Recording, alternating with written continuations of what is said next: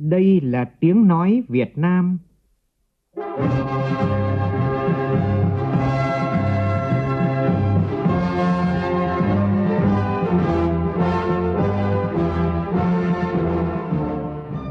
Việt Nam. Là tiếng nói Việt Nam phát thanh từ Hà Nội, thủ đô nước Cộng hòa xã hội chủ nghĩa Việt Nam.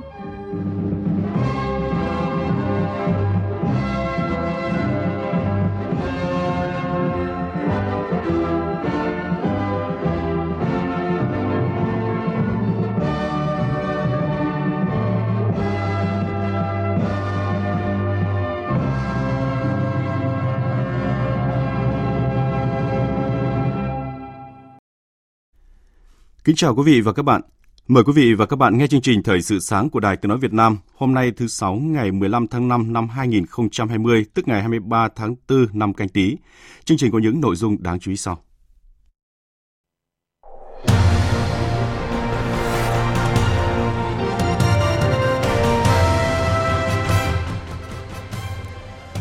Cán bộ, đảng viên và nhân dân cả nước đồng thuận cao với kết luận của Tổng Bí thư, Chủ tịch nước Nguyễn Phú Trọng trong bài phát biểu bế mạc hội nghị lần thứ mười hai Ban chấp hành Trung ương Đảng khóa mười hai về tiêu chuẩn Ban chấp hành Trung ương khóa mười ba. Phát hiện hai mươi tư trường hợp dương tính với virus SARS-xê o vê hai trên chuyến bay từ Nga về nước hôm mười ba tháng năm vừa qua. Về vụ tai nạn lao động đặc biệt nghiêm trọng chiều qua làm mười người chết và mười bốn người bị thương xảy ra tại khu công nghiệp Giang Điền, huyện Trảng Bom, tỉnh Đồng Nai, hiện bảy bệnh nhân nặng đã qua cơn nguy kịch, không nguy hiểm đến tính mạng. Trong phần tin thế giới, hơn ba mươi sáu triệu người ở Mỹ đăng ký xin trợ cấp thất nghiệp do ảnh hưởng của dịch covid mười chín. Trong khi đó, Tổ chức Y tế Thế giới cảnh báo tốc độ lây lan của dịch covid mười chín tại châu Âu đang chậm dần, nhưng các nước này không nên vội vã buông lỏng vì nguy cơ tái bùng phát là rất cao.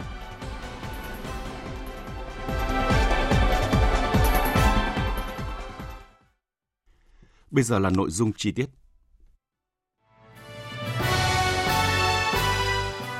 Tiến tới Đại hội Đảng toàn quốc lần thứ mười ba.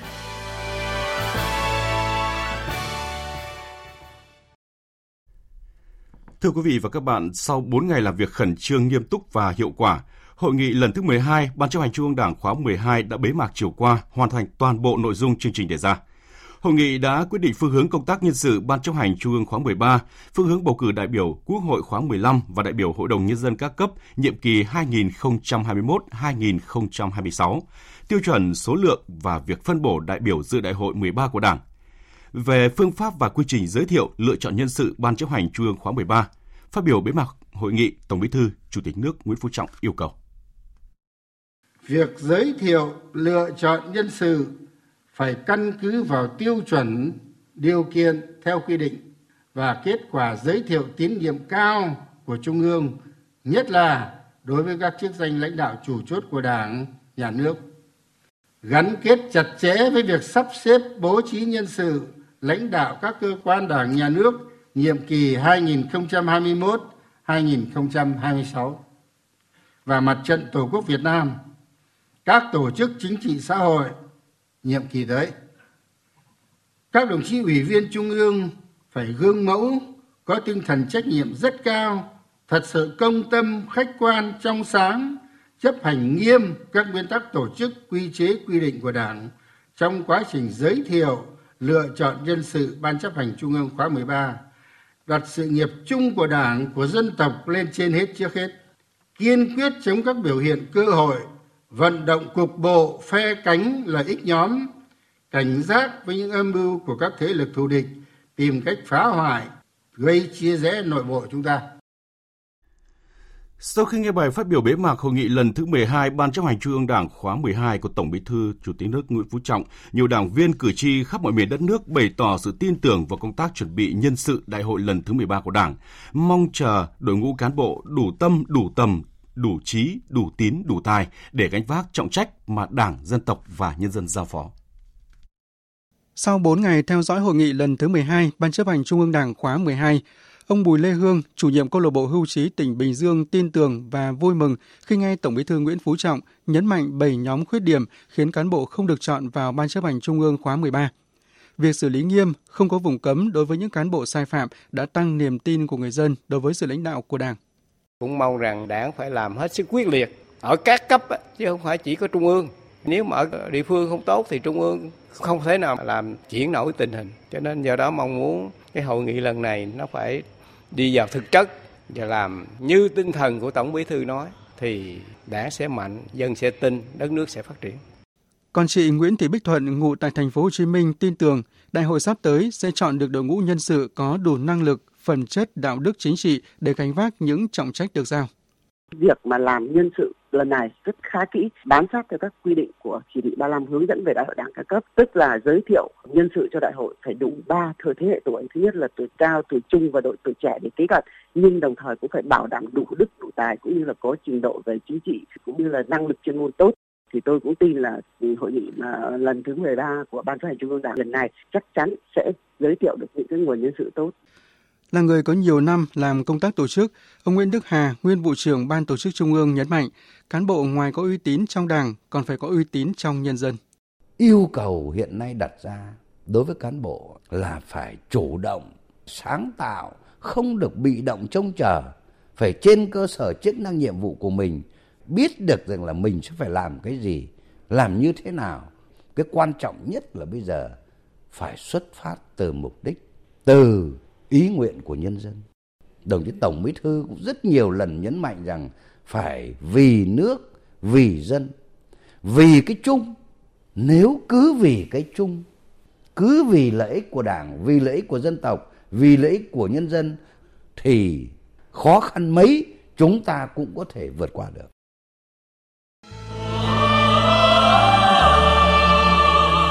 Hồ Chí Minh đẹp nhất tên người.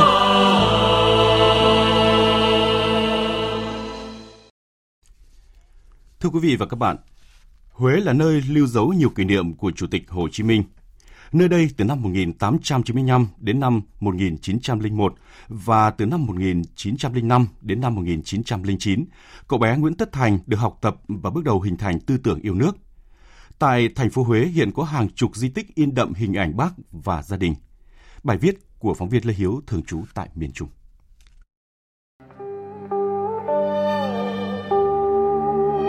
Ngôi nhà lưu niệm của Bác Hồ ở làng Dương Độ, xã Phú Dương, huyện Phú Vang, tỉnh Thừa Thiên Huế, những ngày này khá đông du khách đến tham quan, dâng hương tưởng nhớ Bác. Ngôi nhà này Bác Hồ sống từ năm một nghìn tám trăm chín mươi tám đến năm một nghìn chín trăm cùng cha và anh trai, lúc cùng Nguyễn Sinh Sắc về dạy học ở đây. Ngôi nhà mái tranh ba gian hai trái, vách ghép ván, làm lớp học và làm chỗ ở cho ông và hai con. Cùng với ngôi nhà, bến đá, am bà, đền làng Diên Đồ ở xã Phú Dương đã trở thành cụm di tích ghi dấu những câu chuyện về tuổi thơ của Chủ tịch Hồ Chí Minh. Một địa chỉ khác tại trung tâm thành phố Huế là nhà lưu niệm Chủ tịch Hồ Chí Minh ở số một trăm mười hai Mai Thúc Loan, thành phố Huế. Những ngày này cũng có nhiều đoàn khách đến tham quan, tìm hiểu. Ngôi nhà rường ba gian hai trái, mái ngói với những phong cách đặc trưng của Huế. Những kỷ vật trong ngôi nhà rường như giá sách, khung cửi, mâm cơm gắn liền với thời thơ ấu của Bác Hồ. Năm một nghìn chín trăm lẻ một, cũng chính trong ngôi nhà này, khi cụ Nguyễn Sinh Sắc làm thư ký tại Thanh Hóa, bà Hoàng Thị Loan qua đời, để lại cậu bé Nguyễn Sinh Cung lúc ấy mới mười một tuổi, người em Nguyễn Sinh Sinh mới chào đời. Chẳng bao lâu, em Sinh cũng mất. Chị Nguyễn Thị Vân Quỳnh, một người dân thành phố Huế cho biết, kỷ niệm những năm tháng tuổi thơ của Bác Hồ ở Huế là ngôi nhà đầu tiên người đã ở, và nỗi đau mất mẹ là tiếng khóc của em thơ khát sữa. Mảnh đất Thừa Thiên Huế là nơi gắn bó với Bác cùng gia đình trong mười năm và cái hệ thống di tích ở đây trở thành một trong những địa chỉ đỏ để các đoàn học sinh, sinh viên, cơ quan, đoàn thể hướng về.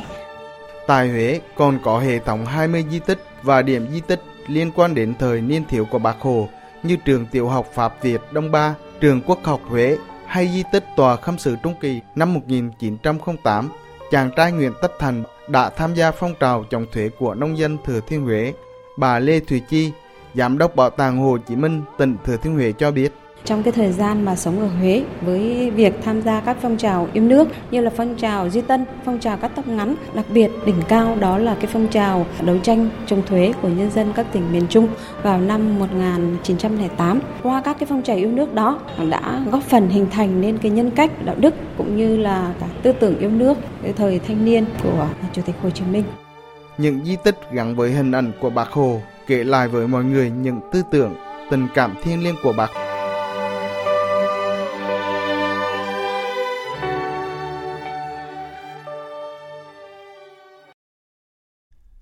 hưởng ứng cuộc vận động toàn dân rèn luyện thân thể theo gương Bác Hồ vĩ đại và chào mừng kỷ niệm một trăm ba mươi năm ngày sinh Chủ tịch Hồ Chí Minh, Sở Văn hóa và Thể thao Hà Nội sẽ tổ chức trình diễn thể thao phục vụ nhân dân với tinh thần là vui tươi, lành mạnh, an toàn và tiết kiệm. Chương trình sẽ diễn ra từ mười bảy giờ ba mươi phút đến mười chín giờ trong hai ngày hôm nay và ngày mai tại khu vực trước đền Bà Kiệu, quận Hoàn Kiếm, Hà Nội. Tham gia trình diễn có hai trăm vận động viên thuộc Trung tâm Huấn luyện và Thi đấu Thể dục Thể thao Hà Nội thuộc các bộ môn aerobic, khiêu vũ, taekwondo, karate do, ủ su, võ cổ truyền vô vi nam và các võ sinh đến từ Hội Võ Thiên Môn Đạo Hà Nội. Người dân thủ đô và du khách sẽ được thưởng thức các màn trình diễn võ thuật hấp dẫn như võ cờ tập thể, quyền tay không tập thể, song kiếm, nhị khúc, vân vân. Chương trình Thời sự sáng tiếp tục với các tin quan trọng khác. Tiếp tục nội dung chương trình phiên họp thứ bốn mươi lăm, hôm nay Ủy ban Thường vụ Quốc hội cho ý kiến về việc chuẩn bị kỳ họp thứ chín của Quốc hội, dự kiến khai mạc vào ngày hai mươi tháng năm tới đây. Kỳ họp dự kiến có tổng thời gian làm việc là mười bảy ngày rưỡi. Trước đó, tại phiên họp thứ bốn mươi tư, Ủy ban Thường vụ Quốc hội đã quyết định không tổ chức chất vấn tại hội trường ở kỳ họp thứ chín tới đây. Phóng viên Lại Hoa thông tin.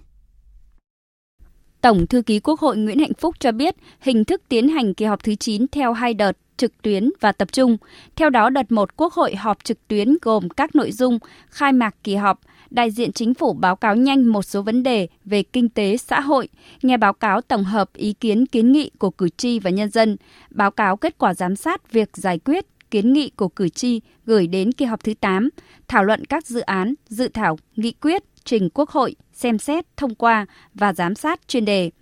Đợt hai Quốc hội tổ chức họp tập trung, xem xét các báo cáo và quyết định một số vấn đề về kinh tế xã hội, ngân sách nhà nước, phê chuẩn quyết toán ngân sách nhà nước, xem xét quyết định chương trình mục tiêu quốc gia phát triển kinh tế xã hội, vùng đồng bào dân tộc thiểu số, vân vân. Đặc biệt, tại kỳ họp này sẽ không bố trí thảo luận ở tổ, tăng thời gian thảo luận tại phiên toàn thể và khuyến khích đại biểu tăng cường góp ý, ý kiến bằng văn bản. Ủy ban Thường vụ Quốc hội cũng đã quyết định không tổ chức chất vấn tại hội trường ở kỳ họp thứ chín. Chủ tịch Quốc hội khẳng định, kỳ họp thứ chín là cơ hội để Quốc hội thử nghiệm đổi mới hoạt động của Quốc hội.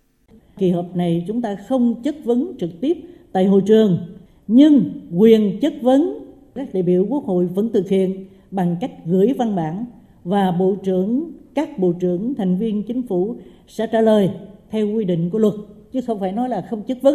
nhưng mà hình thức chất vấn có thay đổi, không tổ chức chất vấn trực tiếp thôi.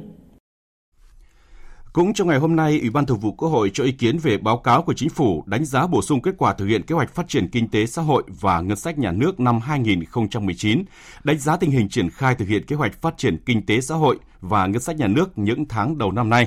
cho ý kiến về chương trình mục tiêu quốc gia phát triển kinh tế xã hội vùng đồng bào dân tộc thiểu số và miền núi giai đoạn hai nghìn không trăm hai mươi mốt đến hai nghìn không trăm ba mươi. Sáng nay, Thành đoàn Hà Nội tổ chức chương trình kỷ niệm bảy mươi chín năm ngày thành lập Đội Thiếu niên Tiền phong Hồ Chí Minh mười lăm tháng năm năm một nghìn chín trăm bốn mươi mốt và triển lãm tranh Tuổi trẻ thủ đô làm theo lời Bác. Tin của phóng viên Phương Thoa. Tại chương trình, Hội đồng đội thành phố Hà Nội trao giải cho các em thiếu nhi đạt giải cao trong cuộc thi Hà Nội trong em và cuộc thi Chiến sĩ nhí thủ đô phòng chống dịch covid mười chín, trao tặng học bổng cho mười em thiếu nhi vượt khó, học tốt với tổng trị giá hơn hai trăm triệu đồng. Đặc biệt, trong khuôn khổ chương trình sẽ diễn ra triển lãm tranh Tuổi trẻ thủ đô làm theo lời Bác, trưng bày một trăm ba mươi tác phẩm thể hiện niềm tự hào, lòng kính yêu Bác Hồ, thi đua học tập và làm theo năm điều Bác Hồ dạy thiếu niên nhi đồng. Về thân thế, cuộc đời, sự nghiệp của Chủ tịch Hồ Chí Minh, tình cảm của Bác Hồ dành cho thiếu nhi và trưng bày bảy mươi chín bức tranh đạt giải trong cuộc thi Hà Nội trong em. Ngay sau chương trình kỷ niệm, sẽ diễn ra vòng chung kết cuộc thi tìm hiểu chín mươi năm lịch sử Đảng bộ thành phố Hà Nội và truyền thống lịch sử văn hóa thủ đô. Sáng nay tại Hà Nội, Bộ Nông nghiệp và Phát triển Nông thôn tổ chức hội nghị bàn giải pháp khôi phục chế biến xuất khẩu gỗ và lâm sản sau bệnh dịch covid mười chín. Phóng viên Minh Long thông tin. Trong bối cảnh bệnh dịch covid mười chín tác động tiêu cực đến ngành chế biến xuất khẩu gỗ và lâm sản thời gian qua, việc duy trì mục tiêu tăng trưởng xuất khẩu là mười một phần trăm, tương ứng với kim ngạch xuất khẩu đạt mười hai phẩy năm tỷ đô la Mỹ trong năm nay là thách thức lớn đối với ngành chế biến xuất khẩu gỗ và lâm sản hiện nay. Tính toán của các hiệp hội gỗ và lâm sản cho thấy, mặc dù chính phủ các quốc gia đã bắt đầu mở cửa từng bước để phục hồi sản xuất và phát triển kinh tế từ đầu tháng năm, nhưng theo dự báo thì xuất khẩu lâm sản trong tháng năm tiếp tục sụt giảm khoảng hai mươi lăm phần trăm so với cùng kỳ năm ngoái. Mức giảm giá trị xuất khẩu ước tính qua hai tháng là khoảng bốn trăm triệu đô la Mỹ. Ngoài ra, việc khôi phục sản xuất bình thường cũng khó có thể thực hiện được ngay sau tháng năm mà phải đợi đến hết quý hai năm nay.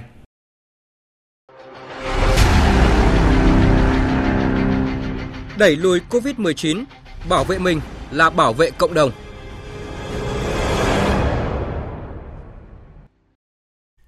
Thưa quý vị và các bạn, bước sang ngày thứ hai mươi chín, Việt Nam không có ca mắc mới do lây nhiễm covid mười chín trong cộng đồng. Theo báo cáo nhận được tối qua từ Sở Y tế tỉnh Thái Bình và Trung tâm Kiểm soát Bệnh bệnh tật tỉnh Quảng Ninh, đã ghi nhận thêm hai mươi tư ca dương tính với virus SARS-xê o vê hai. Tất cả những ca dương tính này đều là hành khách trên chuyến bay vê en không không sáu hai từ Moscow, Liên bang Nga hạ cánh xuống sân bay Vân Đồn, tỉnh Quảng Ninh lúc bốn giờ bốn mươi phút sáng ngày mười ba tháng năm và được cách ly ngay sau khi nhập cảnh và không có khả năng lây nhiễm ra cộng đồng.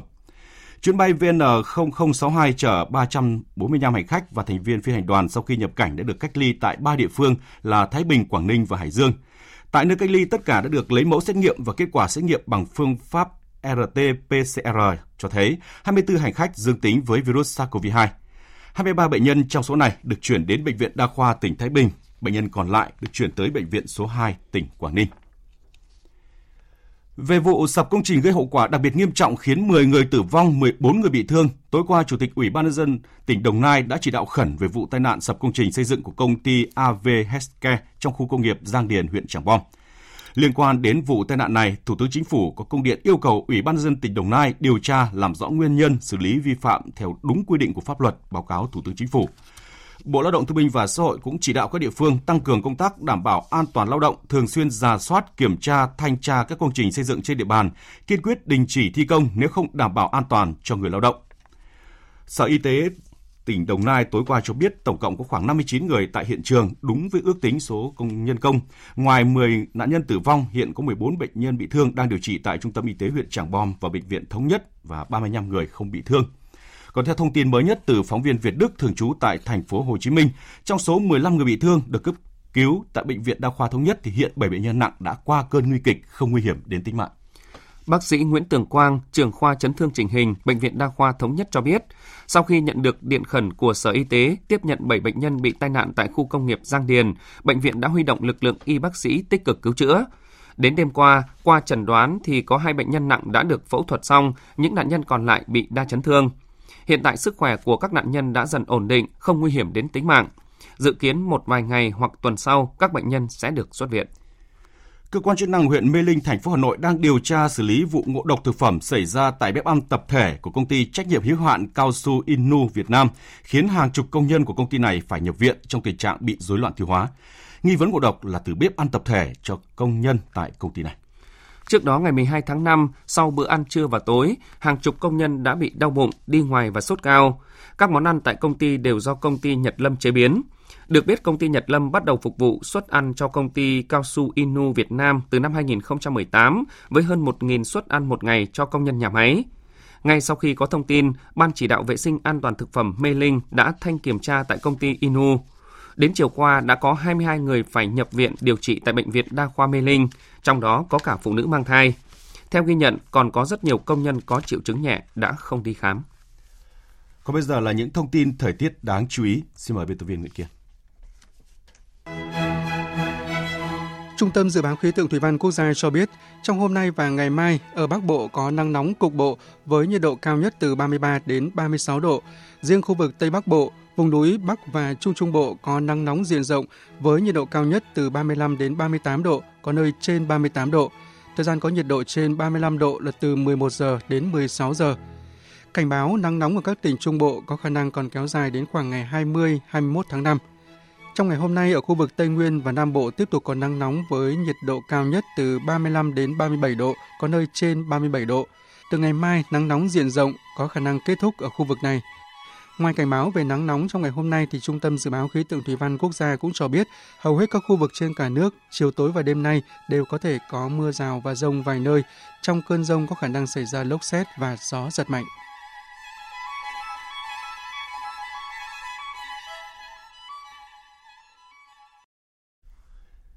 Chương trình sẽ được tiếp tục với phần tin thế giới.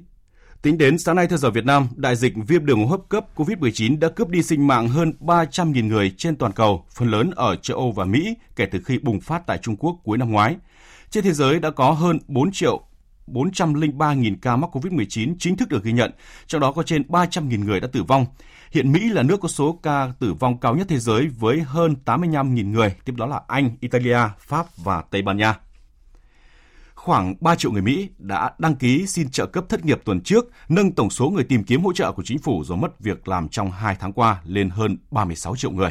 Tin của Phạm Huân, phóng viên Đài Tiếng nói Việt Nam thường trú tại Mỹ. Bộ Lao động Mỹ ngày mười bốn tháng năm thông báo đã có tổng số ba mươi sáu phẩy năm triệu người ở Mỹ đăng ký xin trợ cấp thất nghiệp trong vòng hai năm qua do ảnh hưởng của đại dịch covid mười chín. Con số này được công bố một tuần sau khi Bộ Lao động Mỹ thông báo tỷ lệ thất nghiệp trong tháng tư đã tăng đến mức kỷ lục mười bốn phẩy bảy phần trăm, gấp đôi so với con số được ghi nhận ở thời điểm khủng hoảng kinh tế toàn cầu từ hai không không bảy tới hai không không chín. Những số liệu mới nhất về việc làm đã cho thấy những thiệt hại nặng nề về kinh tế do đại dịch covid mười chín gây ra cho nước Mỹ. Chính vì vậy, nhiều bang ở Mỹ đang dần gỡ bỏ các hạn chế để tái khởi động nền kinh tế. Tuy nhiên, các chuyên gia y tế công cộng vẫn cảnh báo việc mở cửa trở lại quá sớm có thể mang lại hậu quả nghiêm trọng và dịch bệnh có thể tái phát. Trong khi đó, mặc dù dịch covid mười chín tại Pháp vẫn diễn biến phức tạp ở một số khu vực, nhưng tại phần lớn các khu vực khác thì tình hình dịch bệnh cơ bản được kiểm soát. Chính phủ nước này đang lên phương án đưa hoạt động du lịch nội địa trở lại vào kỳ nghỉ hè sắp tới. Phóng viên Huỳnh Điệp, cơ quan thường trú Đài Tiếng nói Việt Nam tại Pháp đưa tin. Mặc dù giai đoạn dỡ bỏ phong tỏa mới diễn ra được khoảng bốn ngày, nhưng trước các tín hiệu tích cực từ phần lớn các khu vực trên lãnh thổ Pháp, chính phủ nước này đang tính đến phương án đưa cuộc sống của người dân dần trở lại bình thường, đặc biệt là khôi phục dần hoạt động du lịch nội địa. Ngày mười bốn tháng năm, Thủ tướng Pháp Edouard Philippe thông báo trong kỳ nghỉ hè sắp tới, tức vào tháng bảy và tháng tám, người dân Pháp có thể di chuyển tự do trên lãnh thổ thay vì giới hạn một trăm ki lô mét tính từ nơi cư trú như hiện nay. Bên cạnh đó, Công ty Đường sắt Quốc gia thông báo ngay từ ngày mười lăm tháng năm, người dân có thể đặt mua vé tàu cho kỳ nghỉ sắp tới. Để đáp ứng nhu cầu du lịch của người dân, chính phủ Pháp dự kiến sẽ cho phép các nhà hàng, cửa hàng cà phê hoạt động trở lại ngay từ đầu tháng sáu. Đối với các cửa hàng cà phê và các nhà hàng, ngày mở cửa trở lại sẽ được ấn định trong tuần, từ ngày hai mươi lăm tháng năm. Đối với các nhà hàng, cửa hàng cà phê nằm trong vùng xanh có thể mở cửa trở lại từ ngày hai tháng sáu nếu tình hình dịch bệnh không xấu đi và với điều kiện phải tuân thủ các biện pháp y tế do Hội đồng Y tế cấp cao khuyến cáo. Trong các vùng màu xanh, mục tiêu của chúng tôi là làm sao để các cửa hàng cà phê và nhà hàng có thể mở cửa ngay ngày hai tháng sáu. Ngày mười bốn tháng năm, Pháp ghi nhận thêm ba trăm năm mươi mốt ca tử vong liên quan dịch covid mười chín trong vòng hai mươi bốn giờ, đưa tổng số ca tử vong từ đầu mùa dịch lên hai mươi bảy nghìn bốn trăm hai mươi lăm. Tuy nhiên, xét về tổng thể, tình hình dịch bệnh tại Pháp đã được cải thiện rõ rệt suốt từ nhiều tuần qua. Người đứng đầu Văn phòng Tổ chức Y tế Thế giới tại châu Âu ngày mười bốn tháng năm đưa ra nhận định tốc độ lây lan của dịch covid mười chín tại châu Âu đang chậm dần, nhưng các nước này không nên vội vã buông lỏng vì nguy cơ bùng phát rất cao. Phóng viên Quang Dũng thường trú Đài Tiếng nói Việt Nam tại khu vực Tây Âu đưa tin. Trong bản báo cáo đưa ra trong chiều ngày mười bốn tháng năm, Giám đốc Văn phòng châu Âu của Tổ chức Y tế Thế giới, ông Hans Kluge cho biết, tính đến hiện tại châu Âu đã có một phẩy bảy mươi tám triệu ca nhiễm bệnh, hơn một trăm sáu mươi nghìn ca tử vong vì covid mười chín, chiếm bốn mươi ba phần trăm số ca nhiễm và năm mươi sáu phần trăm số ca tử vong vì đại dịch này trên toàn thế giới. Về tổng thể, theo ông Kluge, đà lây lan của dịch covid mười chín đang chậm dần tại châu Âu, nhưng nguy cơ với khu vực này vẫn đang rất cao, đặc biệt tại một số nước Đông Âu như Nga. Vì thế, châu Âu cần phải tiếp tục hết sức thận trọng và chuẩn bị sẵn sàng để hệ thống y tế có thể đối phó với một đợt bùng phát tiếp theo. Bài học ở đây là không có thời gian để ăn mừng, chỉ có thời gian để chuẩn bị. Đây không phải là lần đầu tiên thế giới đối mặt với đại dịch, nhưng đại dịch lần này có sức tàn phá vô cùng khủng khiếp. Chỉ cần vài ca nhiễm, sau vài tuần, chúng ta có thể chứng kiến những hệ thống y tế vững chắc nhất rơi vào tình trạng quá tải. Vì thế, yếu tố sống còn là phải chuẩn bị cho các hệ thống y tế và năng lực y tế cộng đồng, như việc giám sát các ca bệnh. Hiện tại, hầu hết các nước châu Âu đã nới lỏng hoặc gỡ bỏ các biện pháp phong tỏa để đưa cuộc sống dần trở lại bình thường, kể cả tại các nước có dịch covid mười chín nghiêm trọng nhất như Italia, Tây Ban Nha, Pháp, Đức. Tuy nhiên, các nước đều chưa có các chiến lược chắc chắn để tránh nguy cơ dịch tái bùng phát, ngoài các chỉ dẫn về giữ khoảng cách nơi công cộng hay đeo khẩu trang. Cũng liên quan đến dịch covid mười chín, Ngoại trưởng Mỹ Mike Pompeo vừa lên án hoạt động của một số phần tử liên quan tới Trung Quốc nhằm đánh cắp các nghiên cứu về covid mười chín tại Mỹ. Phạm Huân, phóng viên Đài Tiếng nói Việt Nam thường trú tại Mỹ tiếp tục thông tin. Tuyên bố của Ngoại trưởng Mike Pompeo cho biết, Mỹ lên án các cá nhân và tổ chức liên quan tới Trung Quốc tìm cách đánh cắp sở hữu trí tuệ Mỹ và dữ liệu liên quan tới nghiên cứu covid mười chín của Mỹ trên mạng, đồng thời kêu gọi Trung Quốc chấm dứt hoạt động này. Tuyên bố của Ngoại trưởng Mỹ cho rằng Hành xử trên mạng của Trung Quốc là sự kéo dài các hoạt động phản tác dụng của nước này trong bối cảnh đại dịch covid mười chín. Theo ông Pompeo, trong lúc Mỹ và các đối tác và đồng minh đang phối hợp một cách minh bạch nhằm đối phó với covid mười chín, Trung Quốc tiếp tục buộc các nhà khoa học, nhà báo và công dân nước này phải im lặng, đồng thời tiếp tục phát tán thông tin sai lệch, khiến cuộc khủng hoảng y tế hiện nay càng trở nên nguy hiểm. Tổng giám đốc Tổ chức Thương mại Thế giới vê kép tê o Roberto Azevedo thông báo sẽ rời khỏi vị trí hiện nay vào ngày ba mươi mốt tháng tám tới, sớm hơn một năm so với kế hoạch. Ông Azevedo cho biết quyết định cá nhân của ông cũng nằm trong lợi ích của vê kép tê o. Việc từ chức của ông sẽ cho phép các thành viên lựa chọn người kế nhiệm trong những tháng tới mà không phải phân tâm tìm cách kéo dài để tập trung hơn cho công tác chuẩn bị Hội nghị Bộ trưởng lần thứ mười hai dự kiến được tổ chức vào năm tới. Quý vị và các bạn đang nghe chương trình Thời sự sáng của Đài Tiếng nói Việt Nam. Tiếp tục chương trình là những thông tin về thời tiết. Dự báo thời tiết. Phía Tây Bắc Bộ ngày nắng, có nơi nắng nóng, riêng khu Tây Bắc có nắng nóng, chiều tối và đêm có mưa rào và dông vài nơi, gió nhẹ, nhiệt độ từ hai mươi ba đến hai mươi sáu độ, riêng khu Tây Bắc từ ba mươi lăm đến ba mươi tám độ. Phía Đông Bắc Bộ ngày nắng, có nơi nắng nóng, chiều tối và đêm có mưa rào và dông vài nơi, gió Đông Nam cấp hai, cấp ba, nhiệt độ từ hai mươi bốn đến ba mươi sáu độ.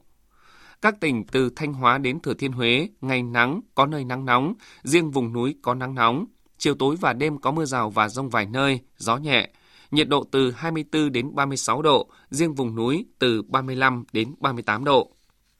Các tỉnh ven biển từ Đà Nẵng đến Bình Thuận ngày nắng, có nơi nắng nóng, riêng phía Bắc có nắng nóng. Chiều tối và đêm có mưa rào và dông vài nơi, gió Đông Nam cấp hai, cấp ba, nhiệt độ từ hai mươi lăm đến ba mươi sáu độ, có nơi trên ba mươi sáu độ. Tây Nguyên và Nam Bộ ngày nắng nóng, chiều tối và đêm có mưa rào và dông vài nơi, gió nhẹ. Nhiệt độ từ hai mươi mốt đến ba mươi bảy độ, có nơi trên ba mươi bảy độ. Khu vực Hà Nội có mây, ngày nắng nóng, chiều tối và đêm có mưa rào và dông vài nơi, gió Đông Nam cấp hai, cấp ba, nhiệt độ từ hai mươi lăm đến ba mươi sáu độ. Dự báo thời tiết biển, Bắc Vịnh Bắc Bộ không mưa, gió Nam cấp bốn, cấp năm. Nam Vịnh Bắc Bộ không mưa, gió Đông Nam đến Nam cấp bốn, cấp năm. Vùng biển từ Quảng Trị đến Quảng Ngãi không mưa, gió Đông Nam cấp bốn. Khu vực Bắc Biển Đông và khu vực quần đảo Hoàng Sa thuộc thành phố Đà Nẵng có mưa rào vài nơi, gió Đông đến Đông Nam cấp ba, cấp bốn. Khu vực giữa Biển Đông, khu vực Nam Biển Đông, khu vực quần đảo Trường Sa thuộc tỉnh Khánh Hòa, vùng biển từ Bình Định đến Ninh Thuận, vùng biển từ Bình Thuận đến Cà Mau, vùng biển từ Cà Mau đến Kiên Giang và Vịnh Thái Lan không mưa, gió nhẹ. Những thông tin về thời tiết cũng đã kết thúc chương trình Thời sự sáng nay. Quý vị và các bạn quan tâm có thể nghe lại chương trình trên trang web tại địa chỉ vê o vê một chấm vê en. Chương trình Thời sự sáng nay do biên tập viên Đức Hưng biên soạn và thực hiện với sự tham gia của biên tập viên Nguyễn Kiên, phát thanh viên Mạnh Cường và kỹ thuật viên Đoàn Thanh. Chịu trách nhiệm nội dung Lê Hằng. Cảm ơn quý vị và các bạn đã để tâm lắng nghe. Xin chào và hẹn gặp lại.